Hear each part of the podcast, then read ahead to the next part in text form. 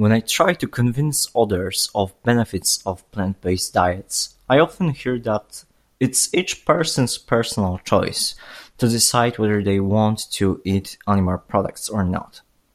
I think that's not the best argument because unfortunate truth is that our actions have consequences. We live on the same planet, in the same environment, and we share our society. And almost every our action has some consequences. If you think even about the most simple things that you do in your life, each of them affects some other beings. And eating animal products certainly affects others because we depend on animals to produce these products. And if we agree that this can harm them and cause them some displeasure, we need to face the fact that it's not our personal choice whether we want to eat them or not.